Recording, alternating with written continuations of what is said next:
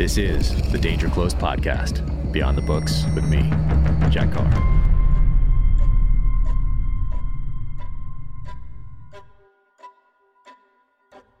Welcome to the Danger Close podcast, an Ironclad original presented by Navy Federal Credit Union.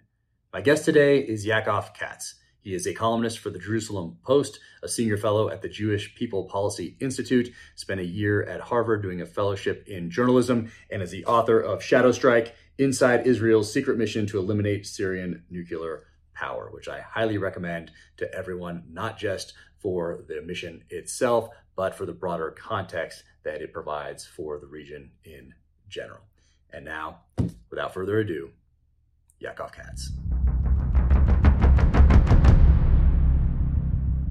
I really appreciate you taking the time to do this. I know how much you have going on. I know you have family members uh, involved in the response to like the October 7th events. And um, and this right here, so we'll, we'll, I'll hold this up since I just uh, we just talked about it uh, as far as being a fan. Uh, although this isn't about exactly about what happened over the last uh, couple weeks here, it provides a, a, greater context, I think. So if people to pick up Shadow Strike, uh, your book about a mission to uh, destroy a Syrian um, nuclear reactor, it'll provide greater context, I think, to what's going on now, both military on the military side and uh, politically uh, as well.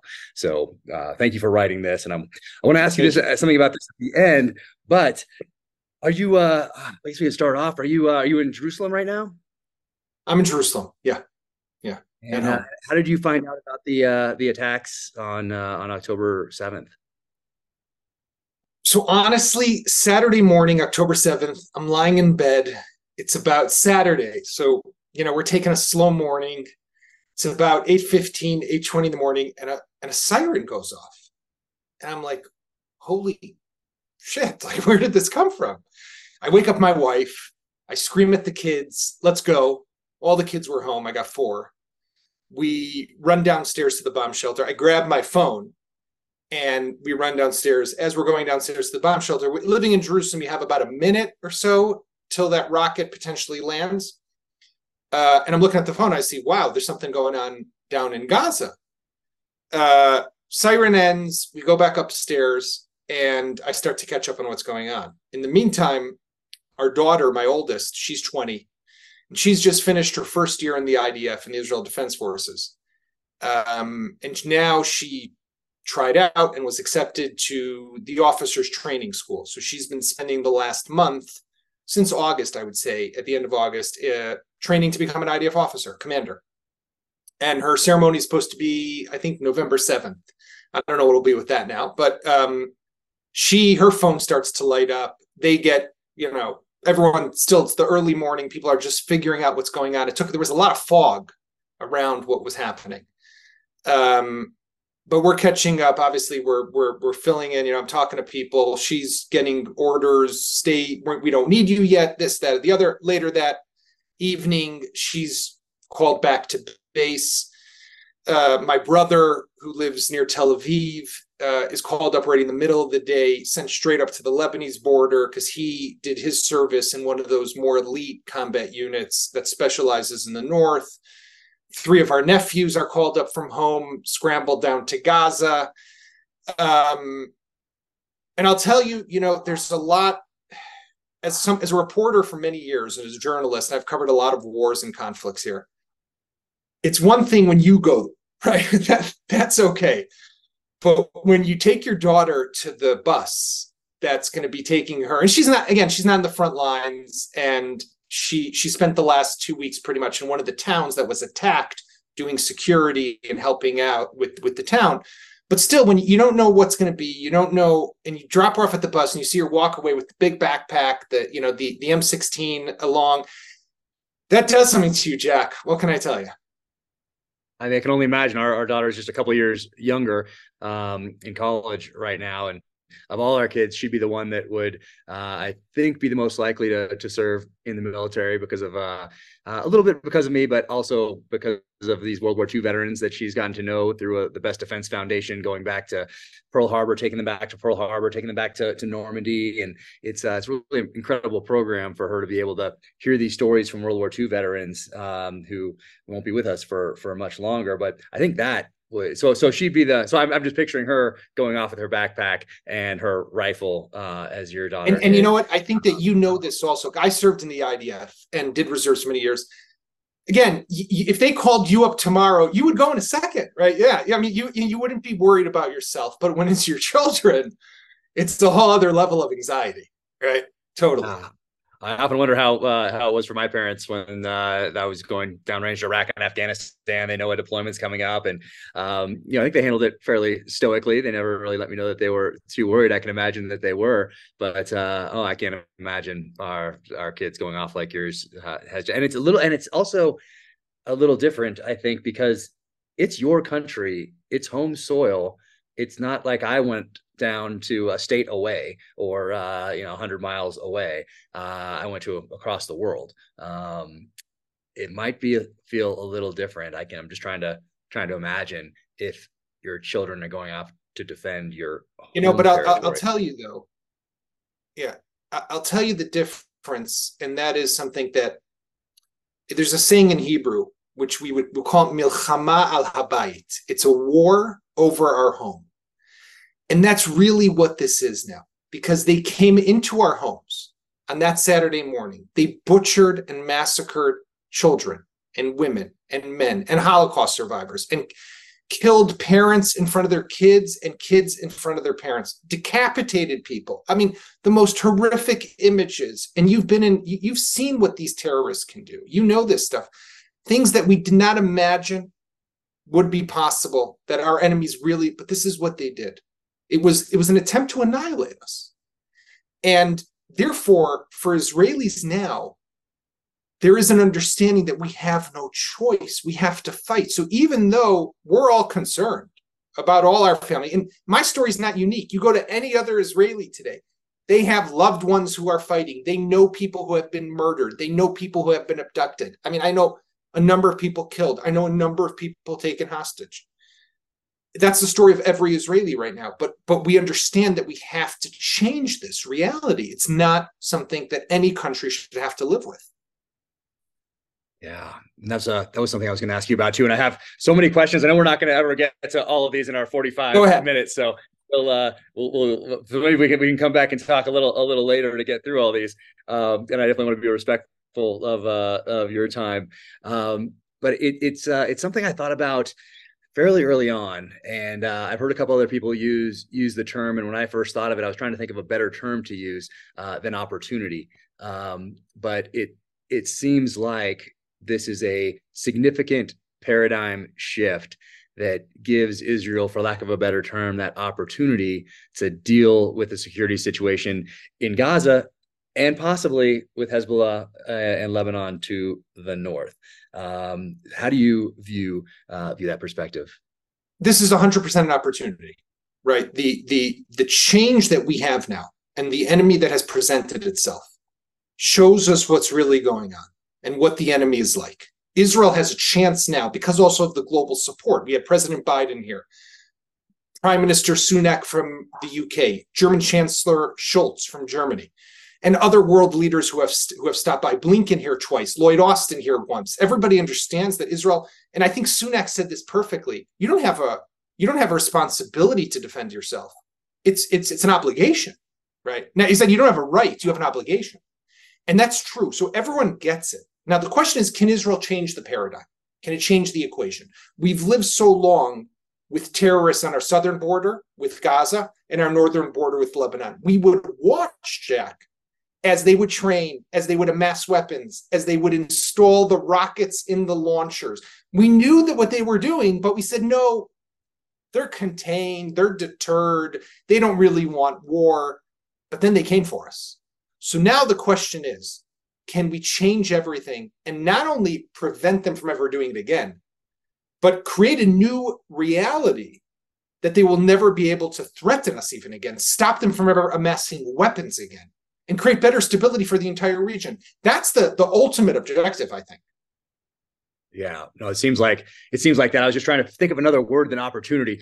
Um, and, and as a journalist, uh, you've been doing this for for a long time, and uh, obviously covering not just Israel but but world of world events. But um, how long do you think, or have you been surprised by, or have you noted? I know you've been so so busy. Um, the difference in Western media, not all. I'm just using this term broadly. Uh, the difference between how some people reacted to Ukraine and Russia versus how they are reacting to uh, Israel and Hamas, um, meaning some c- calls from certain quarters for restraint, for ceasefires, um, that, that sort of thing. Whereas it was the opposite from those same uh, institutions generally and people uh, more specifically when it came to Ukraine. Are you noticing that, or are you too focused on what's going on right?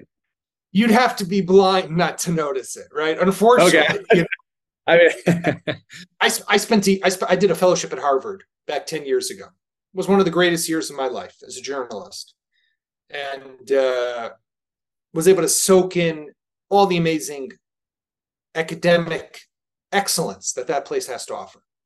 And I remember when Ukraine happened, right away there's a Ukrainian flag flying from Harvard Yard, and statements come out right away from the Harvard leadership and president.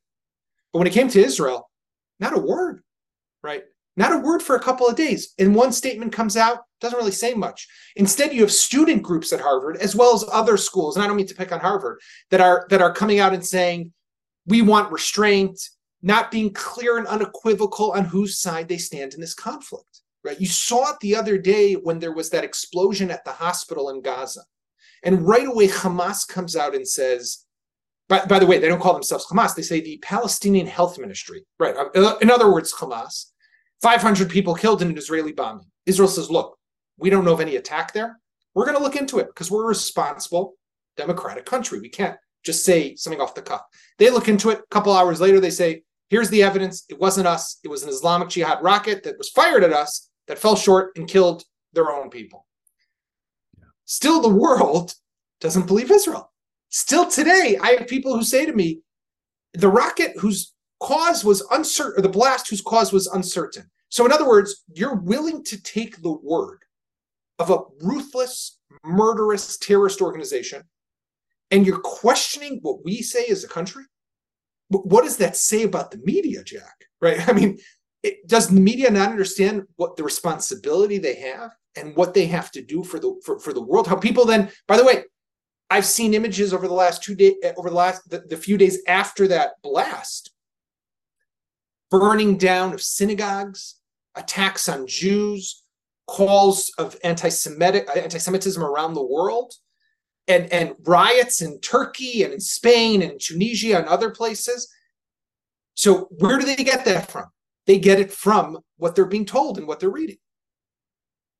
Yeah, I was going to ask you specifically about that. And I was going to specifically pick on Harvard because I knew you did the, the fellowship there. Um, but uh, the hospital one, uh, one, just one example right there, and we have uh, the same type of an example with with Ukraine, with them saying that uh, Russia is deliberately targeting hospitals. And okay, there's not, but there wasn't any sort of debate over whether that was true or not. But you're seeing it in Israel, and that's and there and there's there's a lot of those other the cycle of violence people talking about uh, cycle between Israel and Hamas. You didn't hear about a cycle of violence really with Russia and Ukraine and uh, justifying uh, what Hamas did because this is a border territorial dispute. Yet you don't see that sort of thing with you. It, there's a stark difference between reporting on Ukraine and reporting on Israel.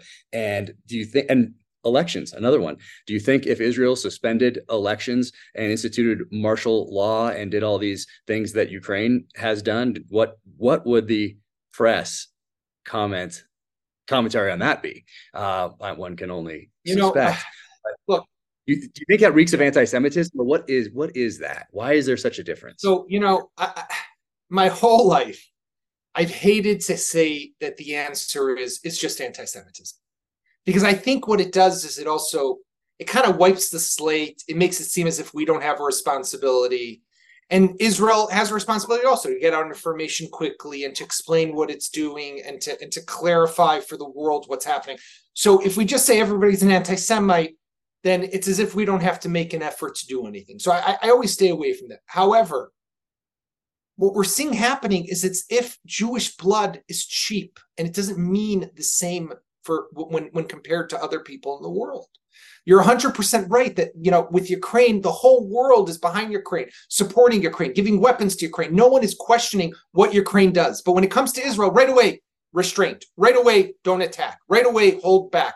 Don't go into Gaza. Open the humanitarian corridor to Gaza. Spare civilian casualties in Gaza. I said the other day on an interview on CNN, I said, you know, they were asking me, okay, we understand you have to go in, but what you also have to take care of the civilians. So I said, here's what I don't understand. You're saying to us, take care of this, don't go into Gaza. So we, we shouldn't be able to defend ourselves. Then you're saying, take care of the civilians. Okay, so go into Gaza. So we drop leaflets that say from go from the north to the south. And then you say that's not enough.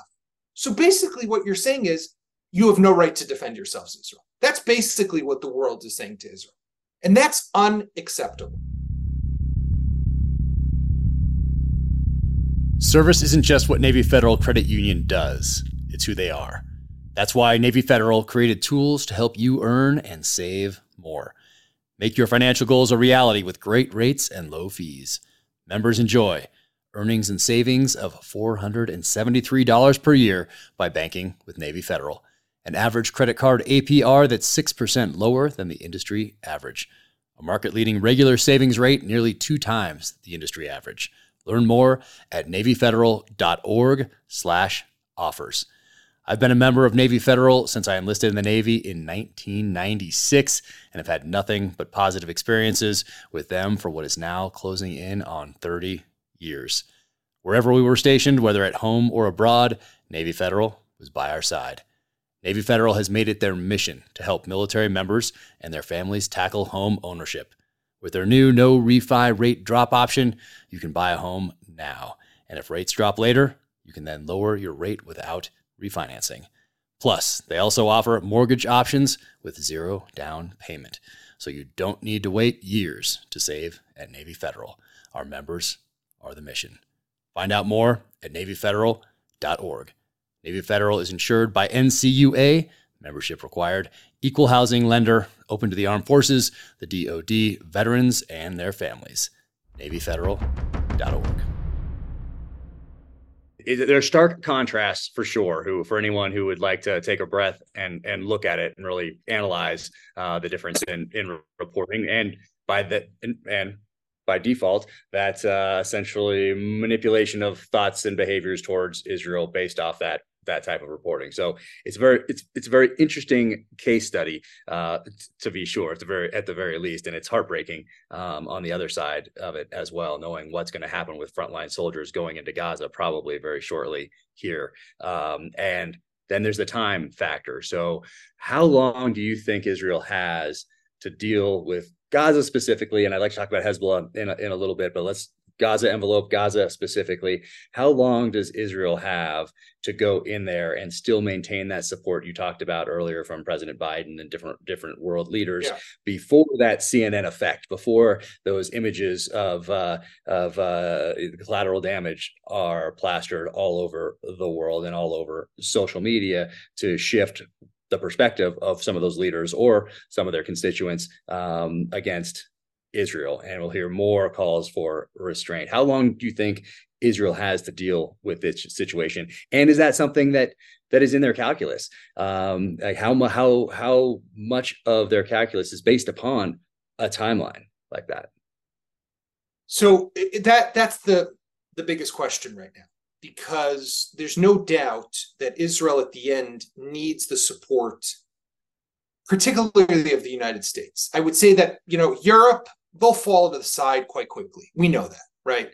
Uh, and that that you know we could blame them, we could get upset, but we also recognize that when it comes to America, I mean, look look behind me. I got the Apache and the F thirty five. Right, these are two platforms that Israel flies and flies in combat, both made in America. Israel wants to continue to fly those during the war. It will need munitions. It will need spare parts. Right. To get that, to keep up that flow requires really good tight relations with America to keep the, the, the supply of the JDAMs and the Iron Dome interceptors and any other, you know, GBU, bunker buster, whatever Israel might need. They need to keep that supply line going. So America really has the greatest influence over Israel. And it, it's beyond just the diplomatic support that some people think that America provides Israel at the Security Council table. It, it has to do with that. So my my my guess is that there's a clock that's ticking once this operation goes underway. I would probably say it's a matter of weeks. It's not going to be months.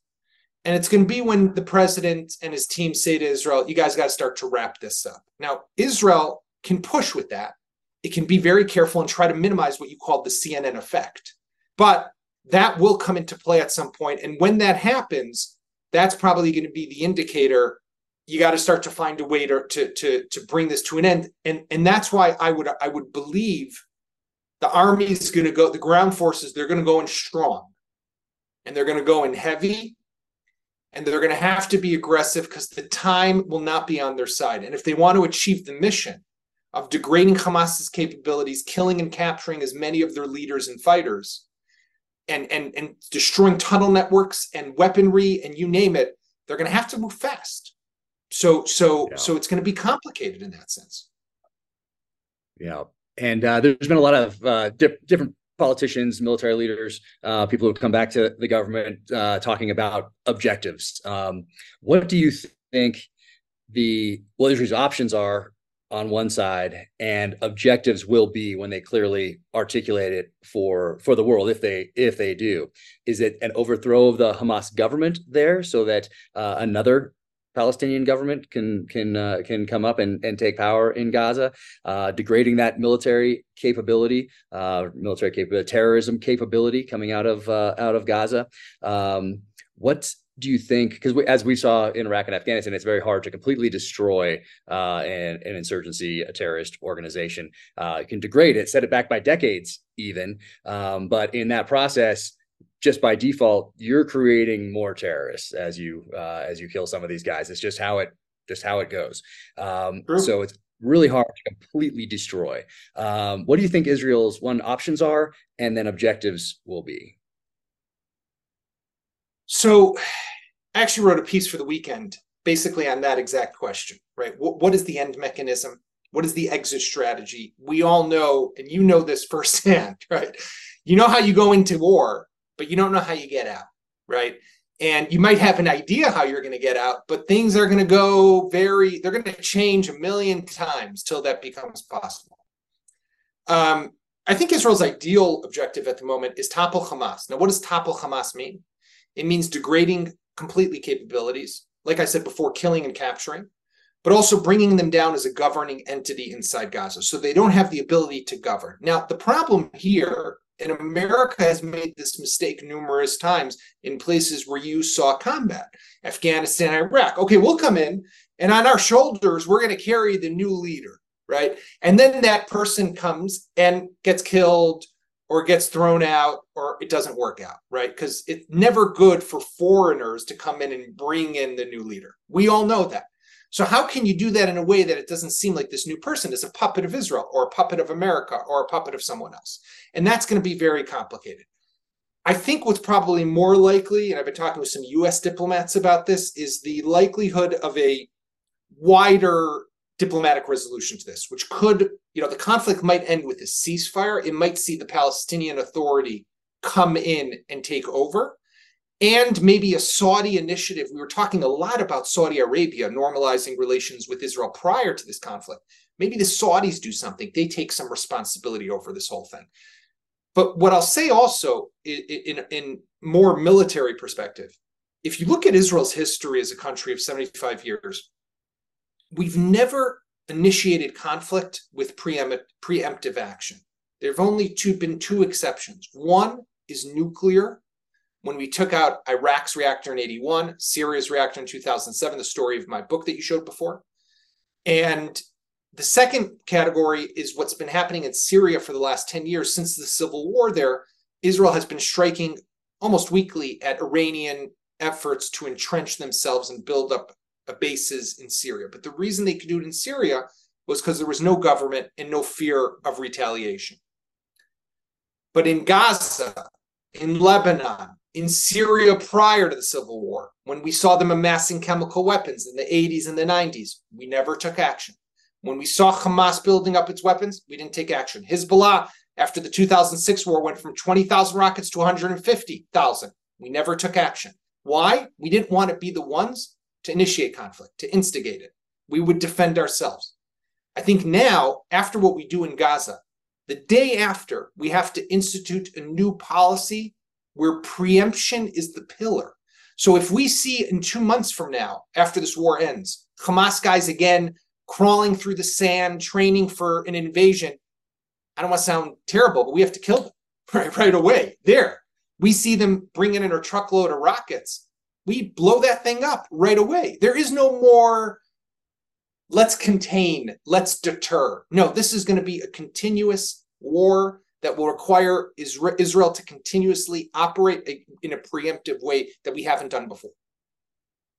Do you think that that model then, uh, if we're talking specifically about Gaza, will then apply to the north, apply to Hezbollah, Lebanon? Uh, we talked about 150,000 rockets pointed at Israel. Uh, is that 200,000 rockets in a month? Is it 300,000 rockets next year? Uh, what does the Gaza situation? And this is all predicated on what Hezbollah does in the north. I saw this morning there were there were more more rocket uh, attacks, um, or there there have been, but uh, but it still seems like the old policy is applying to Hezbollah for the moment. Is that going to change?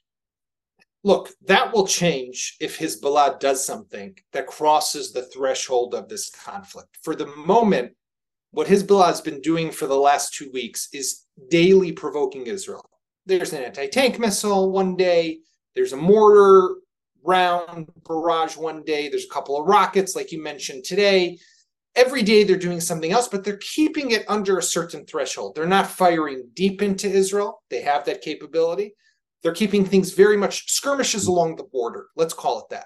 So hmm. Israel, from its perspective, is saying, look, we got to focus on Gaza. So for now, we'll try to contain still Hezbollah because we it'll be hard for us to fight on two fronts at the same time. Yeah. If Hezbollah escalates, and that might happen, the big test will be when Israel goes into Gaza, what Hezbollah does.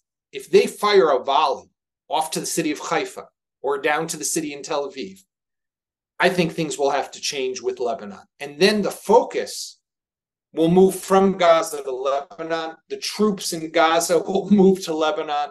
Gaza will be just about containing what's there. We will not be able to, we'll have to deal with them another day, but that war will become much bigger with with with Hezbollah. And then that policy I spoke about, of course, that would have to be applied to Lebanon if there's a Lebanon remaining. Because what Israel will have to do, and people need to understand this, Jack, what Israel will have to do in Lebanon, it will have to destroy Lebanon.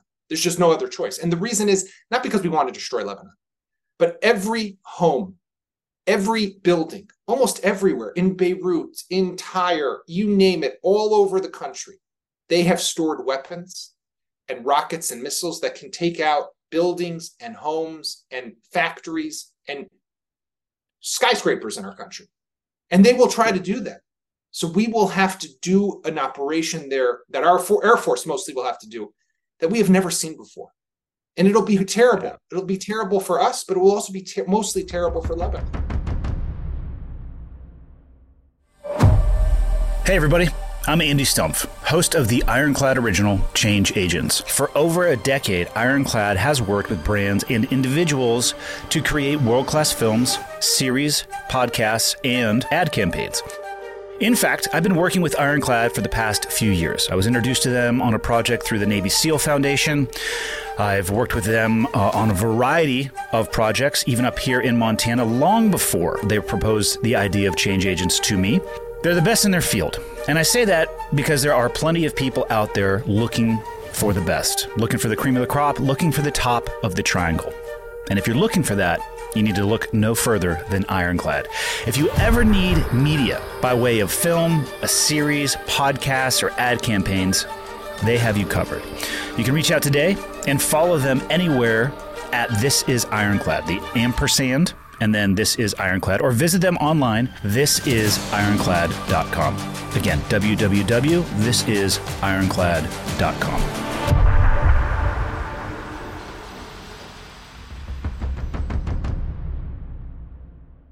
it's been reported that we have two um, carrier battle groups headed into the or in the Mediterranean right now, specifically put there. I don't know if they said it or not, but as the deterrence to, to Iran and by proxy Hezbollah in in Lebanon. Um, do you think that's going to be enough? And then I I've been anticipating since well since this happened that another carrier battle group would move from somewhere wherever it is in the Pacific or Indian Ocean up into uh, Persian Gulf, Strait of Hormuz type of type of area as a further deterrent to Iran. Um, what do you think of uh, of that deterrent strategy, and do you think it uh, do you think it'll work? So you know, I can only commend the president for doing what he's done until now, which is right away dispatching the Gerald R. Ford and that carrier group, and now the Roosevelt, which I think is still on its way, but it should be here anytime soon in the Eastern Med. Standing with Israel, supporting Israel, coming to Israel, talking about amazing. My criticism will be two. The first is if you listen to his speeches, he says all the right things, but there's one word that he refuses to mention, and that Iran? is Iran. He doesn't say Iran. The other thing I'll just say is that these carrier groups are super important to deter Hezbollah, and we'll see if that works. But if you, no one's asking me, but my opinion, don't send them to the Eastern Med. Just what you said. You send them to the Persian Gulf and you park them across from Iran. And you say to the Ayatollahs, if Hezbollah fires rockets at Israel, I'm not attacking Beirut. That Israel will deal with. I'm attacking Tehran. There is an opportunity. This goes back to what you and I spoke about earlier this opportunity. There is an opportunity for the world today to change the entire dynamic here. And Iran, and, and, and, and that's the opportunity that I think the president has. But it's even more than that. What we're fighting right now, the war against Hamas and the war that might come against Hezbollah, it's a proxy war. These are the proxies of the Iranians. They are funding, they are supporting, they are supplying, they are directing if we don't do anything to the Iranians, and I'm not I'm not advocating war against Iran. I don't want to be misunderstood. But if we don't make them pay a price or feel that they are at, are at risk, we're giving them immunity. They are the head of this octopus, and we're fighting the tentacles. You have to go after the head as well. And that's the flaw that I see in the larger, wider policy right now and strategy of the US. Yeah, but I'd suspect, and obviously I have no insider information, that another carrier or carrier battle group will be headed to the Persian Gulf, or if it's not already on the way. I would just think that's just, that's the next. If you're doing that to the in the Med, it just makes sense to move one also a little closer uh, up the other other direction there. But you know, I, I don't know, but that would make make sense as a strategy. But when we're talking about that, and also President Biden flying in. And I think the same day I saw this morning that Hezbollah issued a statement about how they're thousand times or thousand fold stronger than they have been in the past. On the same day that uh, President Biden was there making his his remarks. Um, at the same time, we have I think we're giving a hundred million dollars in humanitarian aid to Gaza, to Hamas, the West Bank, and in the Gaza Strip. Yeah. There, there it is. Uh, at the same time, we haven't halted or frozen this six billion dollar deal with Iran. So it seems like we're almost funding two sides here. Um, it just seems odd. It seems a little off in its uh, in its messaging from the outside looking in. How do you how do you see it? Let, let me add to why it seems off right? Even the 6 billion that was unfrozen in return america received back i think was five prisoners or people who were being held by iran. Now you, we could question whether it's the right deal or not but they there was supposed to be a uh, reciprocity. Here biden is announcing 100 million dollars and getting what? They still are holding 200 israeli hostages out of them, out of that 200, I think it's up over 200 now. Out of the 200, you have about 10, 11 American citizens. So why are you announcing that you're giving $100 million to the Palestinians when they're holding on to your own citizens? Where is the reciprocity? It's missing here. And I understand, listen, I do understand, Jack. Biden has the internal pressure within his party. It's complicated. We know what's going on with the Democratic Party. That's for another time they're not all on board with what the president has done until now. So I get that he's got to play this game within American politics, but again, it sends the wrong message. And and you know this region very well. A lot of this has to do with posturing and the message and the signals that you're sending your adversary. Oh yeah, oh yeah. That can't be certainly can't be discounted. Why it's so befuddling to those of us looking at it uh, objectively or trying to look at it uh, that part of it uh, objectively. It just doesn't really make much sense. Um, I was wondering if you could lay out. People have heard a lot about the a war cabinet, a nat- national unity government, things that we don't have in the United States. And uh, I was wondering if you could give us a brief explanation of how the Israeli government is structured, what that war cabinet means, uh, who's in it, and what that national unity government means. Uh, and for people who haven't been following along, Israel was Israel was, uh, I guess you could say, fairly divided over some judicial issues in the lead up to the attacks on October seventh. And from my perspective, as an outsider looking in, it seems like Hamas managed to to to unify a divided Israel. And uh, I was wondering if you, how you saw that, and if you could give a little uh, a little context to what a war cabinet means in Israel and what a national unity government means in Israel. So you're 100% right. We were divided like never before in the run up to this, and and I was writing numerous times how the only thing that can really bring us back together, unfortunately, is going to be a war. Because when a war comes, everyone's aligned, and sadly, this is what happened. I, I of course, I wish there was a way to do this without this war. Um, but what's happened now, the people who said they would never sit with Netanyahu, our prime minister, because of his very right wing coalition, one of those parties, led by a former chief of staff of the IDF, Benny Gantz, and his number three guy in his party is also a former chief of staff, Gadi Eisenkot. They have said they're willing to join. They're not calling it a unity government; they're calling it an emergency government. So I know it's it sounds pretty much the same thing, but what they're saying is, is that this is for the duration of the conflict and the war, what happens after the war? They'll probably pull back out, but they're there to put their hand on the steering wheel so that they can give a little more uh, uh, involvement and hopefully steer things in a more responsible way. That that's been their explanation. I think it gives Israelis a sense of confidence because we have to remember Israel. We're not like the U.S. We don't have a presidential system. We're a parliamentary coalition system. So we have elections. We don't vote for an individual. We vote for a party, and then whichever party comes out with the highest number they usually are the one that form the coalition. And you form it usually with like-minded parties. So in this case, we would gone through five elections in the span of about four years. And finally, Netanyahu was able to form a coalition only with the very right-wing parties of the of the Knesset, of our parliament. The the the war government now in this in this emergency government, what it does is brings in some of the center into the government. So it, it should hopefully what people are saying is they they hope it will moderate the government and have people with more experience. Then what you have is you have the regular cabinet, which is all the ministers, so includes all ministers. On top of that, you have the security cabinet. That's where the officially, legally, that's the that's the the the, the body or the entity that has the jurisdiction to make those decisions about war and issues of national security. On top of that, they built this war cabinet, which consists of just three people and two observers. The three people are the prime minister, Netanyahu, the defense minister, Gallant, who comes from Netanyahu's party. He himself is a former IDF general. And then Benny Gantz, this former chief of staff who joined. The two observers is the other chief of staff from Gantz's party, Gadi Eisenkot, and Ron Dermer, Israel's former ambassador to the US, close ally of Netanyahu, who's also a minister in his government.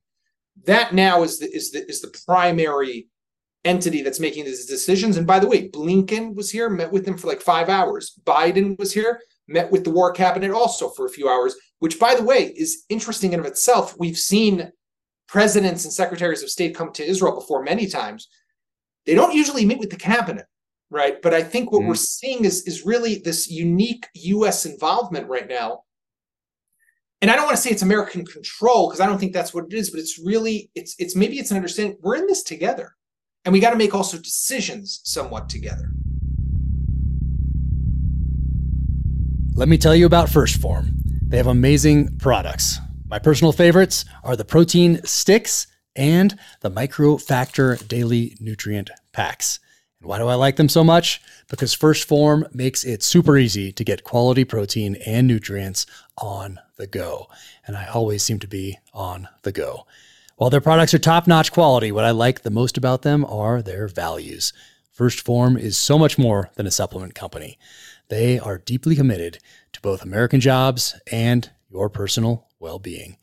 At 1st Phorm, they value people. In fact, The only thing they've automated is a tape machine, a symbol of their dedication to providing jobs and making lives better. They care about employing people, nurturing their growth, and genuinely improving lives. Their mission is simple. First Phorm is there to help you reach your fitness and wellness goals. They believe in a partnership where if you meet them halfway, they'll help you make progress. Go to firstform.com slash jackcar to receive free shipping on any orders over $75. That's O-N-E-S-T-P-H-O-R-M slash jackcar. Once again, that's O-N-E-S-T-P-H-O-R-M slash jackcar and receive free shipping on any orders over $75. That, that, that's all fascinating. And I know I only have you for a few more minutes here. I want to be respectful of your time, but I hope we can do this again because I only got through like a half of a page of the things I wanted to, to discuss with you. Um, the uh, from the outside looking in, also it seems uh, like Israel had not a not an aura of invincibility, but a mystique when it came. I think mystique might be a better term for it uh, when it's surrounding military and intelligence services. Uh, you talk about a lot in uh, Shadow Strike. There are other operations that people have maybe read about in the news uh, in in the region. Uh, did that aura?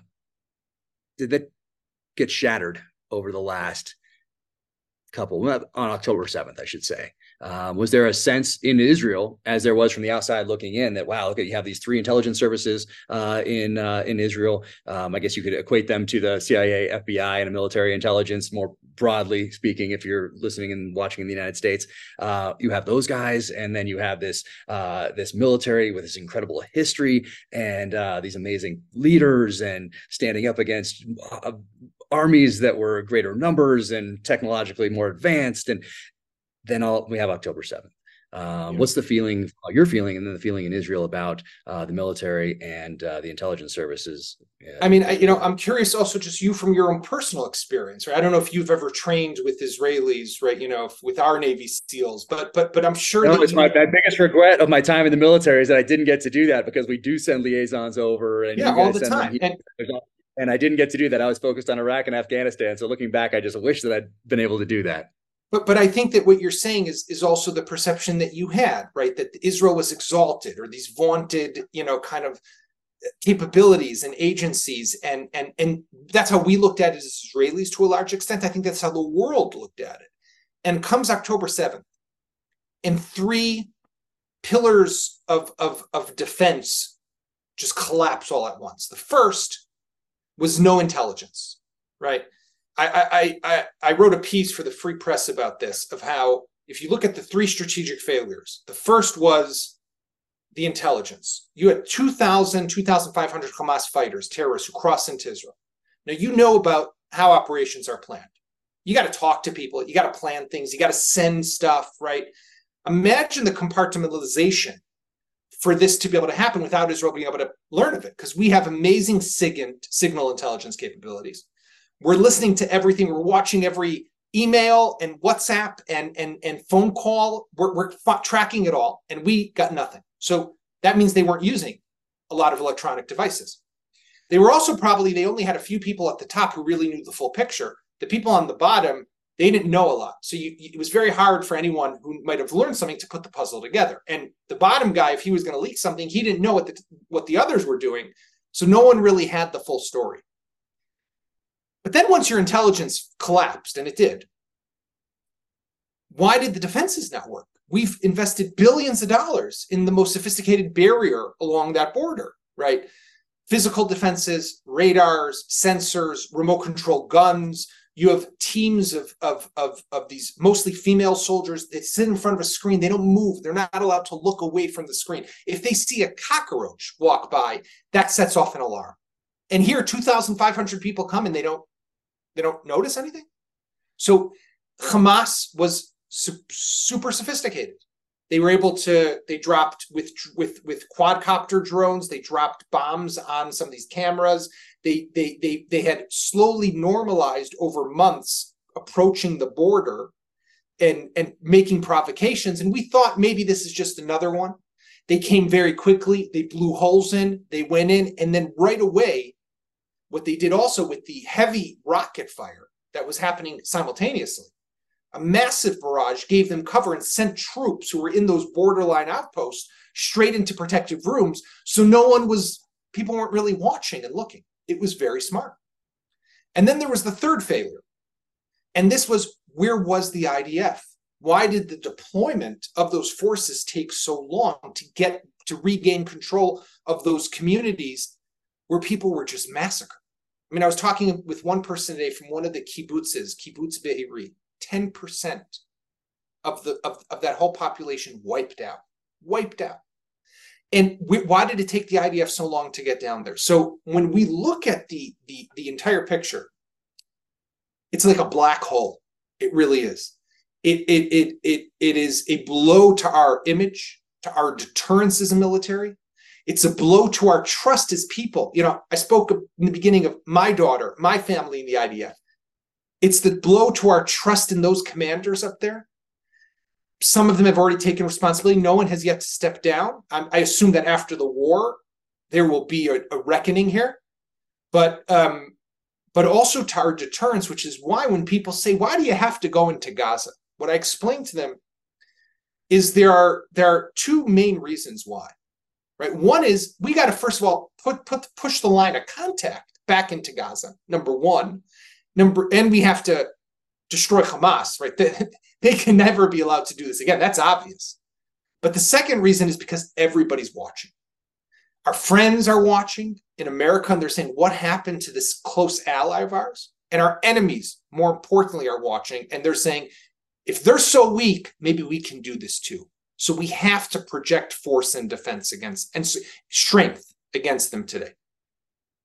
Yeah, and and you mentioned uh, the uh, Israeli soldiers monitoring those screens, and there was a there was a report that I saw about an IDF base. I think it's operate uh, observation unit, mostly females who were unarmed yeah. um, near the border, uh, who were essentially massacred there. Twenty, I think 23, 24 of them murdered just shot dead. And, and I saw a report that some of their fathers who were IDF reservists rushed because they knew that their daughter and, and they would probably know the security situation there that they weren't uh, as armed as they possibly could have been. Uh, went right there and found their daughter's dead bodies. I want I want to say something, Jack. When when when the when the stories of October seventh are really written, and some of them are coming out, you will see stories of courage and bravery the likes of which will will will, will move people to tears. Like you mentioned, fathers. I have a friend who's a journalist who lives down south in one of those kibbutzes, who was under attack, locked his him him and his wife and their kids in the safe room. There were five terrorists outside with RPGs, AK 47s, grenades, trying to shoot their way in. He called his father, who's a former general, who got into a car, drove down. It took hours to break through because they were fighting all along the way and grabbed, connected with it with a special forces unit, and they fought their way in. And he was able to kill terrorists, save other people, and save his own son, daughter-in-law, and grandchildren. You have so many stories like that of people who just who who who who, who were sitting at home, heard what happened, grabbed a gun, and drove down and just did what they had to do. And people, I know of two brothers I heard of who did this. Both were killed.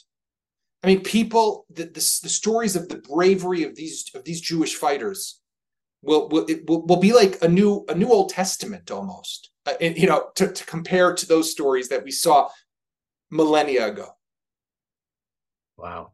And before I let you go, I know you have to you have to go. Um, uh, I did want so also growing up, I've just been a I knew I was going to the military, so I'm always studying military history, intelligence, or anything I could get as a kid. I'm reading magazines and books, anything I could possibly find.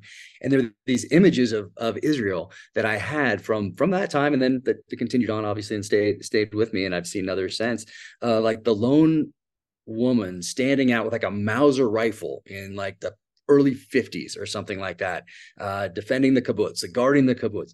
Um, what happened to that over time when it came to uh, a citizen soldier like that being armed right there ready to to fight. It seems like over time i don't know if it's uh, proliferation of more stringent gun laws or whatever else it may have been, making it more difficult to have something right there readily available as a citizen, especially if you're in that Gaza envelope. It just seems to make sense that you would want to defend your life, your family's lives, your kibbutz, and have that option. Um, if that's not an option for a lot of these communities now, do you think it will be become an option in the future? Will things change?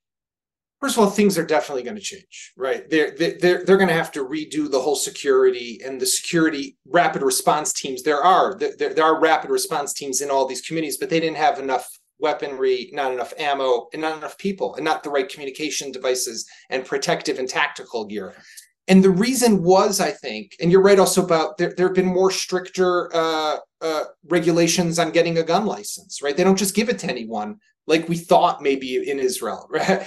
The, the, the, a, a lot of these changes will happen because what ultimately failed for Israel was the policy and the, and the strategic or this myth that we thought of containment that we can live here. We'll put up a big wall. We'll deploy some soldiers along the border. We'll listen to their phones and we'll know what's going on. But that collapsed. So now what needs to happen is we have we now recognize what we're dealing with. That's the big wake up call. And and the changes that will come will be broad, extensive, and across everything in Israel. And I think it's going to change what we saw. that the attacks on October 7th are going to change society. They're going to change the electorate. They're going to change our position in this region. And they're going to change the way we secure, secure our communities. I was speaking with a friend of mine who lives in one of the kibbutzes there. It's a woman. It's got four kids. They were locked in their safe room the whole day. Thankfully, they were able to get out. And I was talking to her after I said, do you, do you and your husband have a weapon? And she said, Yaakov, until today, no, but trust me, we're going to have a bunch after this. Yeah. yeah. Oh, well, I'm going to let you let you go. I have so many more questions for you, pages of questions. I hope we can do this again. I'm going to encourage everybody to to read your your articles. There was the uh, the recent one on the ambush, uh, how Israel got ambushed. Um, they should check that one out for sure, and pick up the book Shadow Strike also because though it's not specifically like I said in the beginning about what's going on right now, it provides additional context that I think is extremely valuable if you're trying to understand that part of the world. And uh, quickly, could you in Shadow Strike? What do you think the world would or the region would look like today had this mission not succeeded? I mean, Israel destroyed a nuclear reactor in 2007 in northeastern Syria that North Korea was building for it, right? And the book basically tells the story of how we detected, we learned of it with an amazing intelligence operation, how we worked closely with the Americans to, to, to, to gather more intel and to plan out the mission. But I think the big story there, and this is the big lesson that I walked away with, is there, there's a phone call that President then George W. Bush places to our then Prime Minister Olmert and says, "Listen, I'm not attacking. I want to I want to do diplomacy." And Olmert says to the president, "Unacceptable. If you're not going to do it, I have the responsibility for the Jewish people. We have to. We, we can't allow this to happen." And we can imagine, Jack, Syria with nuclear weapons had had had they had the nuclear weapons when the when the people rose up against them what would have happened if they still had fallen and isis had taken over they took over Deir ez-Zor right back in 2014 imagine if israel had never destroyed what would happen isis would have nuclear weapons right israel saved not just itself it saved the world but what it teaches us is an important lesson about this country is that at the end of the day israel understands its role and that is to protect and preserve the jewish people that's what you see in that book. That's what you're seeing now in these days in the aftermath of October 7th. And I just want to say and finish up also, Jack, with just thanking you for really taking an interest in this. I've seen how over the last, since this happened, you've taken a big interest in just the work that you've done over the years. I'm a big fan, particularly the Terminal List and some of your other books as well.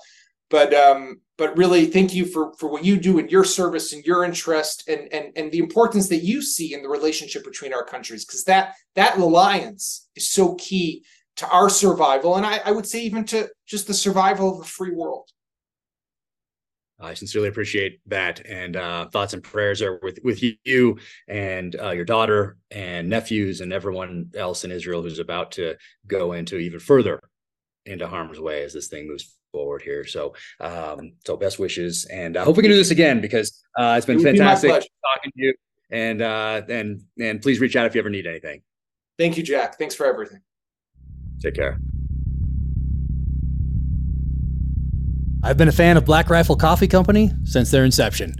I love when veterans leave the military and pursue their passion. In this case, coffee. The coffee is fantastic, and as an added benefit, the company is built on quality, patriotism, and giving back to the veteran and first responder communities. I've been a subscriber to the BRCC Coffee Club for years and love it. My favorite is Silencer Smooth. It gets delivered every single month. The Black Rifle Coffee Club. Being part of the club gives you the power to elevate your coffee experience to the next level. The Black Rifle Coffee Club puts you in the driver's seat. You pick the texture and the roast you want, the frequency you want it delivered, and the quantity. You get to completely personalize your club orders, ensuring that your favorite coffee is sent to your door exactly how you want it when you want it. Right now, Black Rifle Coffee is offering an exclusive opportunity for new Coffee Club members. Join today and enjoy 30% off your first order when you use the discount code DANGER close at checkout. That's right, 30% off just for being a part of our growing coffee community. Remember to use the discount code DANGERCLOSE at checkout. Thank you for tuning in to the Danger Close podcast, an Ironclad original presented by Navy Federal Credit Union. To find out more about Yaakov Katz, be sure and visit his website, Yaakov Katz, and that is Y A A K O V K A T Z dot Com. Be sure and pick up Shadow Strike. He has two other books out there as well The Weapon Wizards and Israel versus Iran. You can follow me on the social channels at Jack Carr USA. OfficialJackCarr.com is the website. Click on shop in the upper right hand corner for the merch. And if you got something out of this podcast, be sure and leave a five star rating and review wherever you get your podcasts. Until the next time, take care out there, stay safe, be strong, keep fighting.